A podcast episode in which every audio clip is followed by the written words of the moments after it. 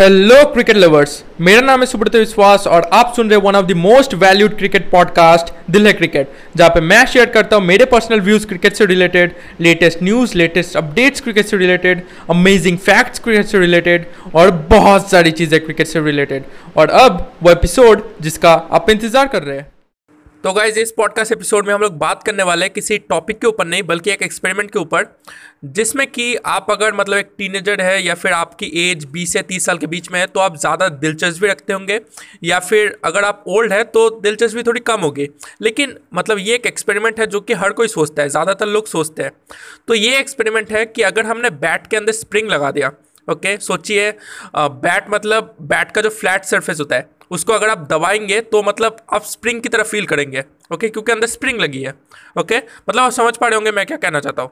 तो अगर ऐसा होता है बैट के अंदर अगर स्प्रिंग लगा होता है तो उससे अगर बॉल टकराएगी तो ज़्यादा दूर जाएगी या फिर नॉर्मल बैट से बॉल टकरा कर जितनी दूर जाती है, उतनी दूर जाएगी। ओके?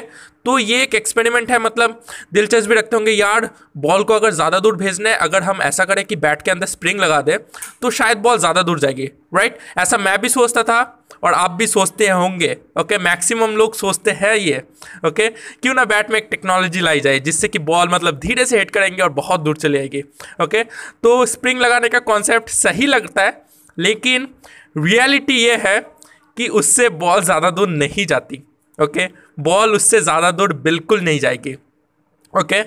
मतलब अगर नॉर्मल बैट होता है नॉर्मल बैट से अगर हम बॉल को हिट करते हैं, ओके okay? सोच लीजिए क्रिस गेल बॉल को हिट कर रहे हैं सोचिए पावर से, ओके okay? पावर से, सोचिए अगर आप साइंस मतलब थोड़ी बहुत पढ़ी होगी तो 50 वाट की पावर से, चलो वाट तो कुछ और है, ठीक है वाट तो इलेक्ट्रिक पावर को कहते हैं सोचिए मतलब ये सोच लीजिए क्रिस गेल अगर जिस पावर से नॉर्मल बैट से बॉल को हिट करते हैं, और वो बॉल सोचिए डिस्टेंस उसने ट्रैवल किया हंड्रेड मीटर ओके अगर उसने स्प्रिंग लगे हुए बैट से उसी पावर से सेम बॉल को हिट किया तो वो 100 मीटर से कम डिस्टेंस ट्रैवल करेगी। ओके अब आप सोच रहे होंगे क्यों? ऐसा क्यों? ओके स्प्रिंग लगी है तो बॉल ज़्यादा दूर जानी चाहिए। तो देखिए इसके पीछे मतलब अगर मैं साइंस समझाने जाऊँगा तो मतलब दिमाग खराब होने वाला साइंस है। ओके okay, साइंस अगर मैं समझाऊँ आप एक नॉर्मल एक्सपेरिमेंट कर सकते हैं। आपसे मैं एक क्वेश्चन पूछता हूँ ओके okay? ये भी एक एक्सपेरिमेंट ही है। सोचिए आपके नीचे एक आयरन का सरफेस है ओके okay? मतलब सोच लीजिए कि आपका जो फ्लोर है, ओके? सोच लीजिए आपका जो फ्लोर है, वो आयरन से बना है, ओके? और आपके पास दो बॉल है, एक है आपके पास रबर बॉल रबर बॉल आपको पता होगा मतलब छोटी सी होती है और काफ़ी मतलब बाउंस होती है, और दूसरी तरफ़ आपके पास एक iron ball, okay? Iron ball मतलब छोटी सी आयरन बॉल, छोटी सी, ओके? मतलब आपने देखा होगा मार्बल जो होता है, उससे भी छोटी, थोड़ी सी छोटी, ओके? तो आप सेम हाइट से दोनों को फेंकते हैं, और दोनों जाकर नीचे आयरन सरफेस या आयरन फ्लोर पे जाकर लगता है। तो बाउंस होकर सबसे ऊपर कौन आएगा? ओके बाउंस होकर सबसे ऊपर कौन आएगा? तो आपको लग रहा होगा कि यार रबर बॉल तो बाउंस करते हैं, हमने देखा है बाउंस करते हुए तो रबर बॉल सबसे ऊपर आएगा। लेकिन आप गलत है। आप ये एक्सपेरिमेंट घर में ट्राई करना और आपको पता चलेगा कि रबर बॉल नहीं आयरन बॉल सबसे ऊपर आता है। Okay iron ball rubber ball को बहुत पीछे छोड़ देगा, बहुत पीछे। मतलब मैंने ये एक्सपेरिमेंट लाइव देखा भी है। ओके टीवी में एक बार हुआ था। तो आप मतलब आप घर में करके देखना, मैंने भी किया है। तो आयरन बॉल बहुत ऊपर बाउंस होगी और जितनी ऊपर बाउंस होगी, उसके हाफ़ या हाफ़ से थोड़ा सा ज़्यादा या कम रबर बॉल बाउंस होगी तो वही बात आती है कि हार्ड सरफेस से, आप बस इतना समझ लीजिए हार्ड सरफेस से अगर कोई हार्ड चीज़ तक टकराती है, और ऐसी हार्ड चीज़ जो कि मतलब इला मतलब कैसे समझाऊँ मैं? मतलब जो चीज़ ऐसी मतलब जो दबेगी नहीं ओके तो मतलब कोलिजन जो होता है, ये साइंस की लैंग्वेज है कोलिजन जो होता है, वो काफ़ी तगड़ा होता है। और मतलब बहुत ही एनर्जी पैदा होती है और मतलब वो ज़्यादा दूर जाती है, ज़्यादा दूर या फिर समझ लीजिए ज़्यादा ऊपर ओके हाइट ज़्यादा गेन करती है मतलब उसमें एनर्जी ज़्यादा आती है ओके जबकि अगर कोई सॉफ्ट सरफेस और हार्ड सरफेस के बीच कोलिजन होता है तो होता तो है बाउंस तो होता है, या फिर दूर भी जाती है, लेकिन उतनी नहीं जितनी कि हार्ड हार्ड सरफेस में होती है ओके ये थोड़ी साइंस की लैंग्वेज है। आप फिर भी एक बार गूगल में सर्च करके देख लेना why means collision between hard and hard surface is more than collision between hard and soft surface आप एक बार देख लेना। ओके okay, ऐसा कुछ सर्च करके देख लेना। इसके पीछे की साइंस मतलब अगर आप नॉर्मल साइंस पढ़ी है तो थोड़ी मतलब कॉम्प्लिकेटेड साइंस है लेकिन समझ में आ जाएगी। Right right?